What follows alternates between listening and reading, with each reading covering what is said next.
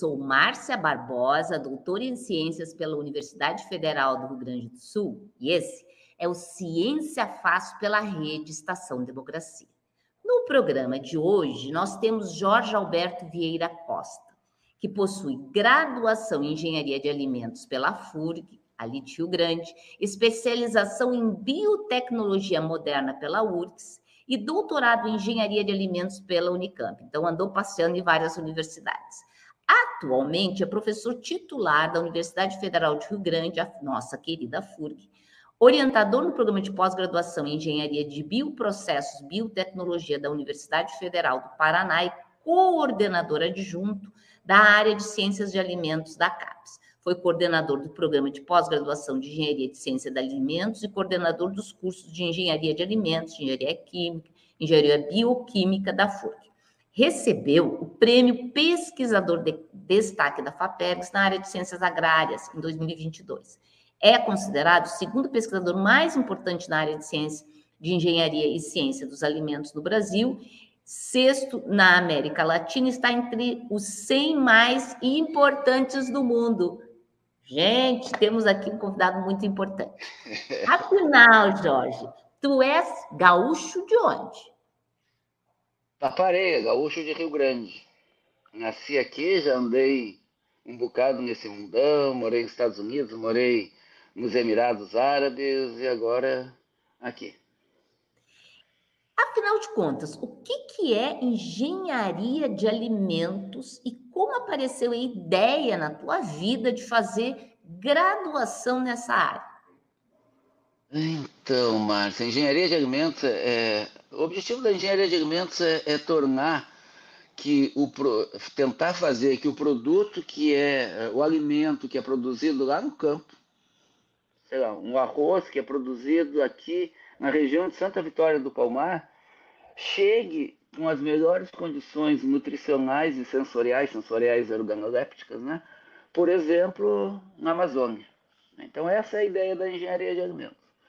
A ideia da, da engenharia de alimentos nunca foi produzir uns monstros de alimentos que temos hoje por aí, tá? Mas a ideia de, da engenharia de alimentos é isso, é tornar o alimento acessível à população.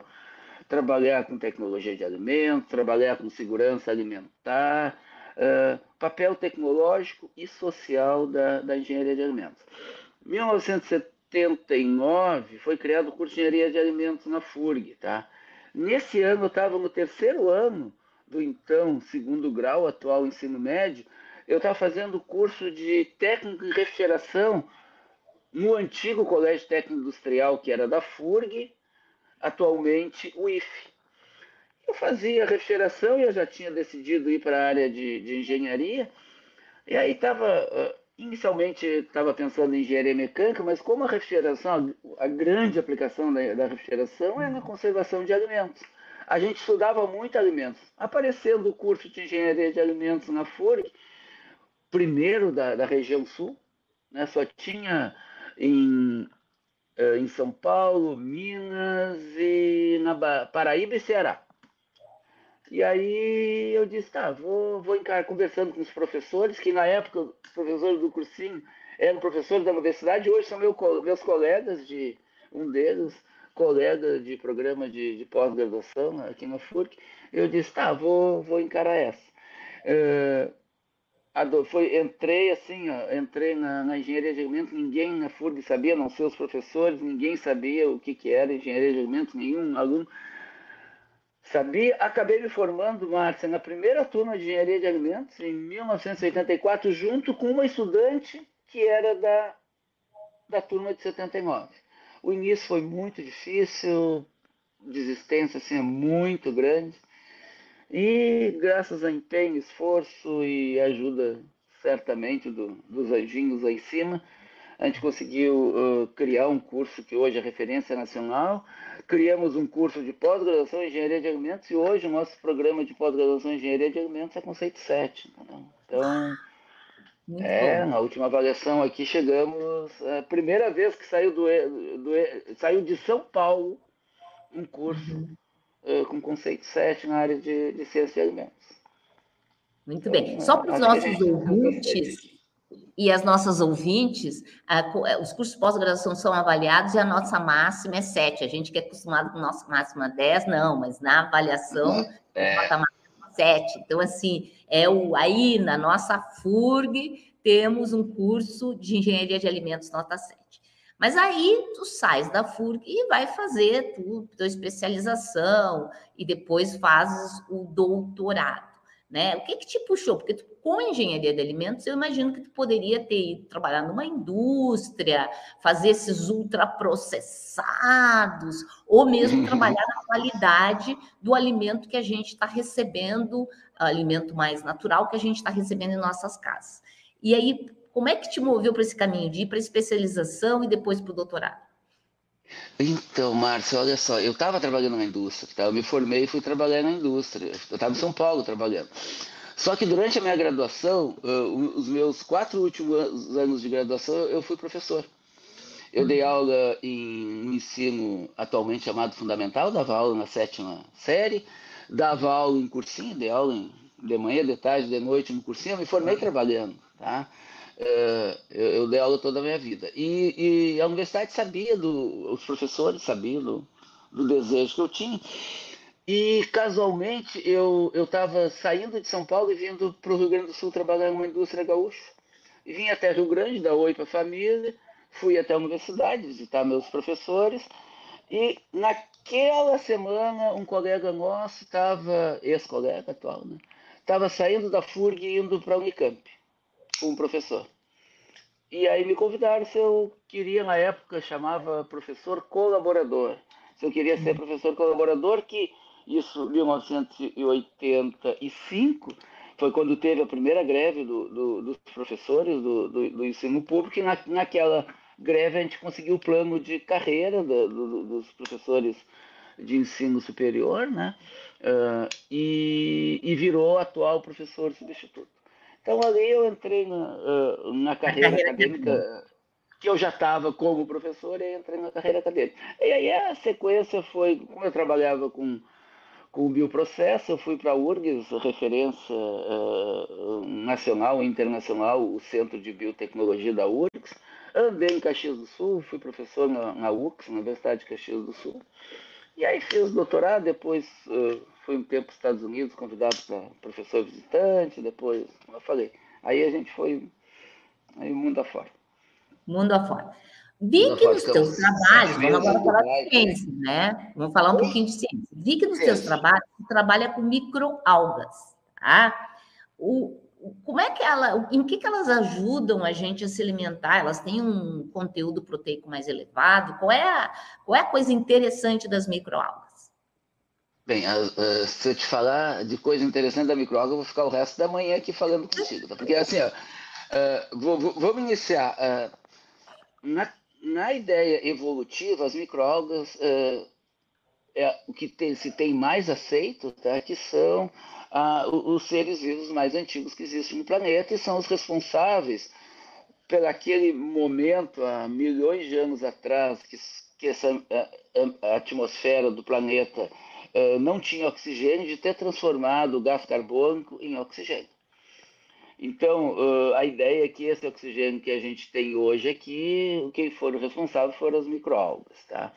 Então, as microalgas vieram ao longo do tempo, sobreviveram a, a tudo isso. As microalgas são seres microscópicos que realizam fotossíntese. Elas transformam o gás carbônico em oxigênio. Na verdade, eh, eh, a maioria das pessoas pensam que o oxigênio do, planeta vem, vem das plantas. Não, assim, 70% do oxigênio que nós respiramos vem das microalgas. É só a gente pegar um, um, um globo, porque todo mundo sabe que a Terra é redonda, né? A gente pega um globo, 70% daquela, uh, uh, 60% da, da, 70, acho que é, né? Da superfície terrestre é água. Uhum. E onde tem água, independente se é oceano, ser rio, ser lagoa, independente de onde, de onde tem água, eh, tem microalgas. Tá? Então elas estão permanentemente transformando o gás carbônico ambiental em oxigênio. Uh, as, as árvores, claro, né? as árvores têm aí os outros 30% da, do, do oxigênio vem das árvores, as árvores têm uma questão fundamental que é a temperatura do planeta, umidade, outras, outras questões, né? Uh, mas a grande parte do oxigênio é origem das microalgas. E as microalgas estão na, na, na, base da cadeia alimentar. Então, por exemplo, ah, vamos comer uh, atum ou outros peixes, uh, aquele rosa, como é que é o, o... salmão? Salmão, desculpa. Atum, vamos comer salmão porque são ricos em ômega 3. Por que, que eles são ricos em ômega, em ômega 3? E ômega 6 e ômega 9? Porque eles comem microalgas. Então, quem tem uh, o, o, o, o, grande, o, atum e o salmão, eles não produzem os ômega 3, né? eles só se alimentam das microalgas. Então, uma cadeia alimentar que vai desde uma, uma microalga, uh, passa por um peixinho pequeno, depois um peixe grande. Então, as microalgas são a base da cadeia alimentar. Tá? Uh, vários os povos orientais uh, têm como, como uma, da, uma da, do seu, das suas alimentações a parte de algas também. Né? Então, as microalgas são ricas em ômega 3, já que eu citei ômega 3, elas são ricas, os maiores antioxidantes naturais que existem estão nas microalgas, por exemplo, a ficocelina, que além de ser oxidante, é, é um corante, ele é azul, a própria clorofila, e além da proteína das microalgas, assim, é de altíssimo valor agregado, a gente tem como padrão, Márcia e, e ouvintes, a gente tem como, e telespectadores, a gente tem como ouvinte, uh, como, como, como referência uh, de proteína o ovo. E as microalgas, algumas têm uma, uma, proteína melhor que a proteína do ovo. Tá? A gente chama de valor biológico. Tá? É quanto que tu come da proteína vai ser aproveitada. Para ter uma ideia, o soja tem assim 50%, 60% do valor biológico do soja, enquanto as microalgas é 95%.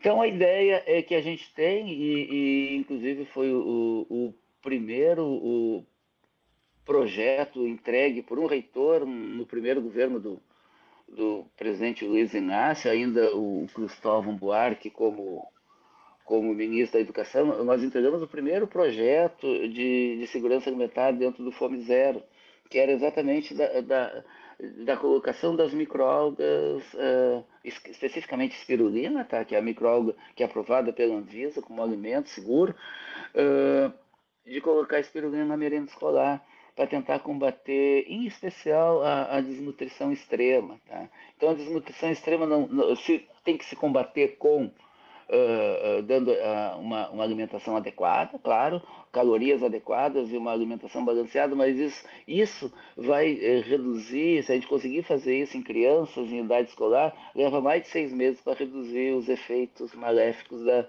da, da, da, desnutrição prolongada, enquanto que com microalgas a gente consegue fazer essa redução em menos de um mês, né? trabalhos já realizados. Então, uh, a gente tem esse projeto, inclusive foi muito apoiado durante uh, um tempo, a gente ficou cinco anos apoiado pelo Ministério da Ciência, Tecnologia e Inovação do, do, do governo do, do, presidente Luiz Inácio lá no início, e, e, é um projeto que a gente tem muito, muito carinho. Projeto além de né, a gente desenvolveu tecnologias, tornamos o grupo de trabalho com microalgas mais importante do país e entre os dez, com certeza, mais importantes do, do planeta. A gente tem um trabalho social muito importante, não só com as comunidades, mas também com os nossos alunos de graduação e pós-graduação. Eles adoram isso, eles adoram quando vão na escola, eles adoram quando, quando podem fazer o trabalho social deles, não só o trabalho técnico, tecnológico. Eu vi também que além dessa coisa super importante que é a alimentação, tu também tem trabalho que fala sobre microalga relacionado com gel no esporte. O que, que é isso? É, então, nós durante uma época a gente é, é, trabalhou muito com, com alimentos, que é, um, que é um, um grupo muito importante, pessoas que são, não os esportistas profissionais, né? Mas os esportistas de academia, os corredores de rua. Uh, e, uma, e, um do, do, dos problemas que, que a gente sabe, estudando com nossos colegas de outras áreas, da área de fisiologia, da área de fisioterapia e fisiatria, uh, que o, pessoal, por exemplo, corredores de rua, eles têm uma dificuldade muito grande corredores uh, de longa distância em especial, o que eles, eles ou eles se alimentam muito antes, ou, é, é uma dificuldade muito grande. Né? Então o que, que a gente fez? A gente desenvolveu um gel que, que faz um, um sachê, por exemplo, desse tamanhozinho, né? Uh, e um gel uh, com toda uma quantidade adequada de aminoácidos e alguns tipos de carboidrato e microalga, que ao longo da corrida eles podem levar no bolso do short, por exemplo, e tomar ao longo da corrida, não precisar uh, ter um decréscimo da, da, da, sua performance. Esse é um, um, é um negócio muito legal. Quem está numa academia é fácil, tu para, tu, uhum. tu vai, tu bota o teu shaker do lado do equipamento, ou quem está fazendo atividade, uh, independente do tipo de, de, atividade que seja, pode ser um yoga, uma atividade de alta performance, mas agora, quem é um corredor de rua, que é um, um ciclista, por exemplo, um maratonista, ele tem essas dificuldades. A gente fez isso pensando nesse pessoal. Muito legal. Uh, vi que também uh, tu estudas uh, o que, que, se faz com, deixa eu, eu não vou usar o termo técnico, mas de uh, sobras de processos agroindustriais, né? Como é que funciona isso? No mundo que a gente tem uh, um desperdício enorme de comida, a gente seria bem importante a gente conseguir otimizar. Sim, Márcia, o que se perde entre a colheita e a chegada na mesa do consumidor, o que se perde de alimentos, o mundo não teria fome. Tá? Então, assim, é, não, não, a gente não, não, veria as pessoas passando fome nesse planeta. Em especial no nosso país, aí, tá aí, essa semana saiu essa divulgação de mais de 70 milhões de, de pessoas com necessidades de segurança alimentar extremas até. Tá? É, então a gente trabalha não com a ideia de que as pessoas têm que comer sobras, não é isso. A gente trabalha com a ideia que as pessoas têm que comer comida boa. Tá? Então a gente trabalha com resíduos e, e coprodutos agroindustriais. E a gente tenta transformar isso, seja via algum tipo de processamento, mas em especial para o cultivo de microalgas. Tá? A gente trabalha muito com utilizando resíduos e rejeitos agroindustriais, tá? Quando a gente fala, às vezes, em coprodutos, quando fala de resíduo, ah, resíduo, não, resíduo numa indústria de alimentos não quer dizer que, que, que que não possa ser utilizado? Pode sim. A gente vê a quantidade de resíduos que seriam, que deveriam inclusive ser utilizados como alimentos é, é impressionante. Claro que tem resíduos que são tóxicos, por exemplo, se fala muito em, em casca de mandioca, mas tem que ver o tipo de mandioca, porque às vezes a casca da mandioca pode ter eh, pode ser venenosa, tá? Mas a gente trabalha dentro uh, da ideia que as pessoas têm que ter cidadania. Elas têm que comer, mas com cidadania. Elas não têm que comer resto de outros, tá? Então a gente trabalha na ideia de processar esses, esses resíduos ou, ou coprodutos, e, em especial para utilizar eles no crescimento de microalgas, e as microalgas virarem alimentos normal, entendeu? Então essa é a ideia. A ideia é, é é que, que, o, que o que, que é perdido na indústria não vá para os aterros sanitários e lixões, né? que vire alimento, que, que é o que ele é.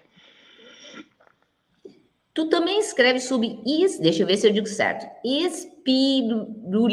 Espirulina, espirulina que é uma microalga. Então, assim, ó, tem duas microalgas que são as mais famosas, as mais utilizadas no planeta todo e, e são aprovadas em qualquer país desse planeta, tá? que é a espirulina, que uhum. tu vai aí em qualquer uh, supermercado, tu compra a espirulina em cápsula, compra ela em pó e compra ela adicionada em alguns alimentos. Se, se o supermercado for bom, um supermercado que tem uma parte de produtos diferenciados boa, tu vai conseguir comprar. Então, a espirulina e a clorela são as duas mais importantes. Então, a gente trabalha dentro das microalgas, a gente trabalha com alguns tipos, mas as mais importantes são essas. É, é, por isso que a gente trabalha muito com espirulina. É uma microalga que tem, entre todas, o maior valor nutricional, maior uh, quantidade de ômega 3 e outros, e outros componentes nutricionais. É a nossa queridinha, como a gente diz. E a espirulina que nós temos, nós isolamos aqui mesmo na região sul, na Lagoa Mangueira, que fica entre Rio Grande e Santa Vitória do Palmar. A gente ouve muito falar uh, mal, vamos dizer, de alimentos ultraprocessados. Mas é possível fazer um alimento processado usando essas microalgas que não seja ruim? Como é que eu posso saber que um alimento ultraprocessado não é tão bom assim? Ou como eu posso criar um alimento que seja processado, né? Mas que seja um alimento saudável? É, assim, o processo de alimentos tem que ter, entendeu? O, não, não, tem como alguém uh, tomar um, um, um, suco de uva, talvez uh, em, como eu falei, em Manaus, por exemplo, na Amazônia, ou no Macapá, em Amapá, algum, tomar um, su, um suco de uva processado uh, que foi colhida. Tá? Então, o, o problema eh, que, que, atualmente se combate muito é a questão que, que tu falou do ultraprocessado, tá? Uh, que não é muito aceito na área técnica, tá? A área técnica de alimentos, uh, ah, é processado ou não é? Eu não acho que seja o 880, eu acho sim, tem alimentos que são, que são terríveis, tá? Uh, como identificar isso? São alimentos que só tem gordura, uhum. ou que só tem açúcar, ou cheio de sal e cheio de corante e, e, e, flavorizante, aromatizante, essas coisas. Tá? Eu tenho três filhos, um de 22, um de 20 e um de 11. É, a gente tenta tenta sempre conscientizar a questão, mas dos ultraprocessados, refrigerante é um caso, meu filho não toma refrigerante, não porque nós não a gente nunca ofereceu, né? Mas a gente vê as crianças tomando, por exemplo, refrigerante, que eu acho que é o típico exemplo de ultraprocessado, né? A gente vê a, as crianças tomando refrigerante na madeira, no colo da mãe. Né? Isso é normal na rua, a gente vê nas escolas, a gente vê. Outro exemplo de ultraprocessado que a gente trabalha também são os chips, tá? Então, assim, ó, esses chips ele é uma bomba calórica e uma bomba de sal, tá? Mas as crianças adoram. Então, o que, que a gente trabalha, Marta? A gente trabalha na ideia de que uh, a gente pode ter um chips com valor uh, nutricional bom. Então, o que, que a gente faz? A gente trabalha com chips que é forneado ao invés de frito, a gente trabalha com chips que não tem aquela quantidade de sal toda, nem a quantidade de farinha, e a gente joga o que nele? Microalgas, joga proteína. Então, uh, Aí o chips, ao invés de ficar uh, um, uma energia vazia, ele passa a ter um componente nutricional para a criança também. Essa que é a ideia, por exemplo, do, do chips. Tá? A gente acha que pode. Eh, algum, não, a gente nunca trabalhou em fazer um refrigerante, por exemplo, de, de microalga, tá? mas a Pepsi já lançou nos Estados Unidos.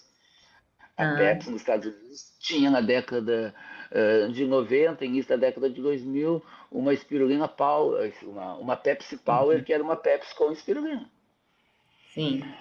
A gente nunca trabalhou com isso, tá? Uh, mas agora, a gente acha que alguns alimentos que são tidos como monster, por exemplo, podem sim ser mexidos de maneira a se tornar um alimento que atrai as pessoas. As pessoas comem com os olhos, com o nariz, antes de comer com a boca. Né? E dá para ter escala, porque assim, a grande coisa dos ultraprocessados é o preço. Saciedade e preço. Tu se sente alimentado por um valor baixo. A gente consegue ter um, um, um chip de alga, se eu jogar numa indústria em larga escala, competitivo economicamente, quando comparado com os outros, os, os ultraprocessados mais tradicionais? Então, eh, entre esses trabalhos que nós fizemos, tá, a gente mostra, mostra que sim. Tá? A gente fez, uh, inclusive dentro de uma indústria, uh, nós iniciamos fazendo os chips, uma parceria nossa em outra universidade, na Unicamp, fomos para lá, fizemos que eles tinham uma, uma maquinazinha de fazer chips. Depois partimos para fazer numa indústria do Rio Grande do Sul, uma indústria que produz chips mesmo. Fomos para um grupo, nosso parceiro na Suíça, uma, uma, estudante minha ficou um ano na Suíça e levantamos exatamente esses custos todos para transformar, uh, um, um, um, ver se, se, os artigos estão publicados, estão tudo publicados em revistas famosas, muito importantes na área de alimentos, mostrando sim que se a, in, in, a indústria tiver interesse, uh, nós conseguimos produzir em escala com preço competitivo ao que existe. Muito não, não, não uh, existe um, um, um, um, aumento de valor, mas é um aumento de valor que, que vale a pena. Não é um aumento de valor de 50%, é um aumento pequeno de valor que existe, mas depende de escala e depende de alguém querer fazer. A gente está atrás, tem parcerias aí tentando fazer isso. Tu também trabalhas com uma coisa que eu gosto muito, que é o açaí. Dá para fazer alguma coisa com açaí além de sorvete e suco? Dá, muita coisa, muita coisa. A gente tem, uh, no projeto que a gente tem uh, com o Ministério da Ciência e Tecnologia, que tá, já tem uma duração de, de seis anos uh, lá no, no Amapá, a gente tem, a gente desenvolveu uma série de superalimentos. O açaí em si já é considerado um superalimento, que é um termo também que na área técnica, tecnológica, o pessoal não gosta, mas que a gente sabe que é. Tá? Então, o, o açaí que hoje qualquer uh, canto desse planeta que tu vai, vai ter uma lojinha de açaí, diz Brazilian açaí. Sabe muito bem disso. Então, além do. do eh, eh, deixa eu fazer um parênteses. O açaí que eles comem no norte, não sei se tivesse oportunidade, Márcio, não tem nada a ver com o açaí que, que é comido aqui. O açaí que tem lá é um açaí, açaí. Ele não é doce, ele não tem gosto de banana, entendeu?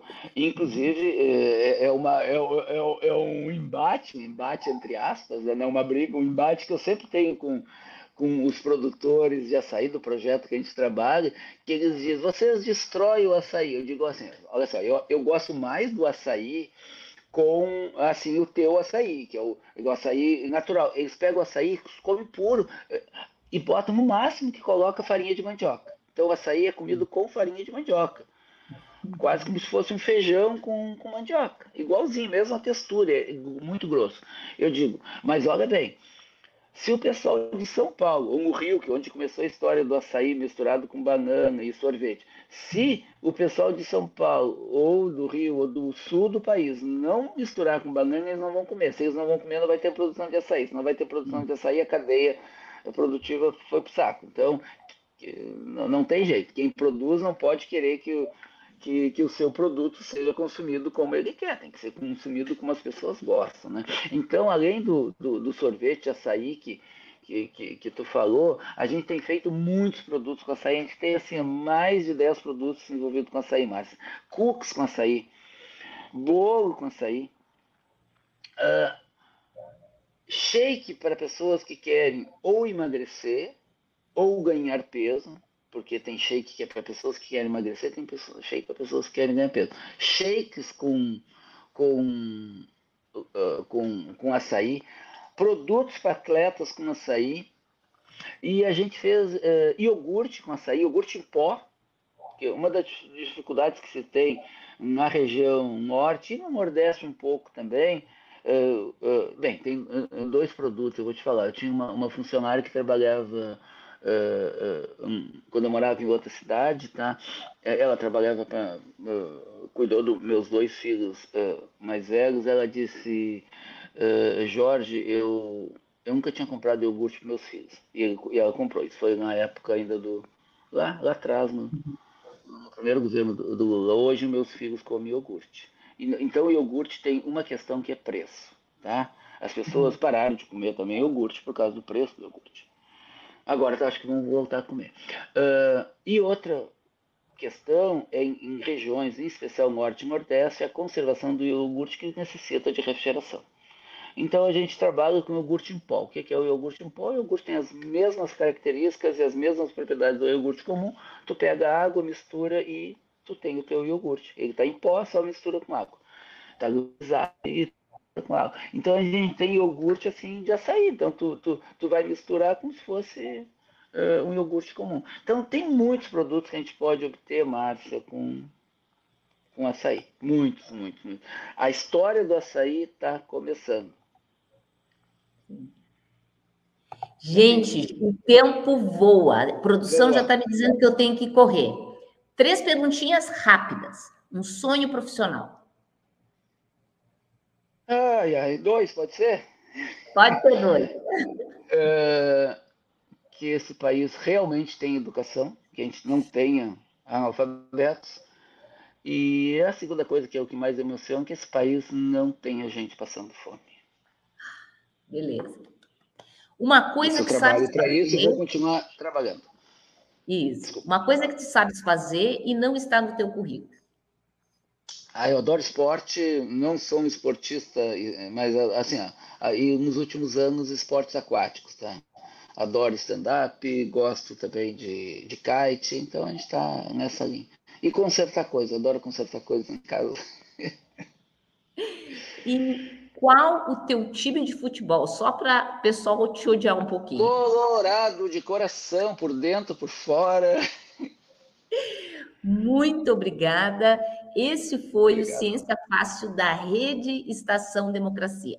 Parceiros que retransmitem Jornal Brasil Popular, Rede Soberania, Brasil de Fato RS, Portal Litoral Norte RS, TV Passo de Toques, o Coletivo, Coalizão de Movimentos contra a Discriminação Social, página da CUT RS, Jornal Já, Porto Alegre, Ferrabras FM e TV Caxias. Nossos apoiadores queridos, CUT RS, Adurgues, CEPERS e Cressol.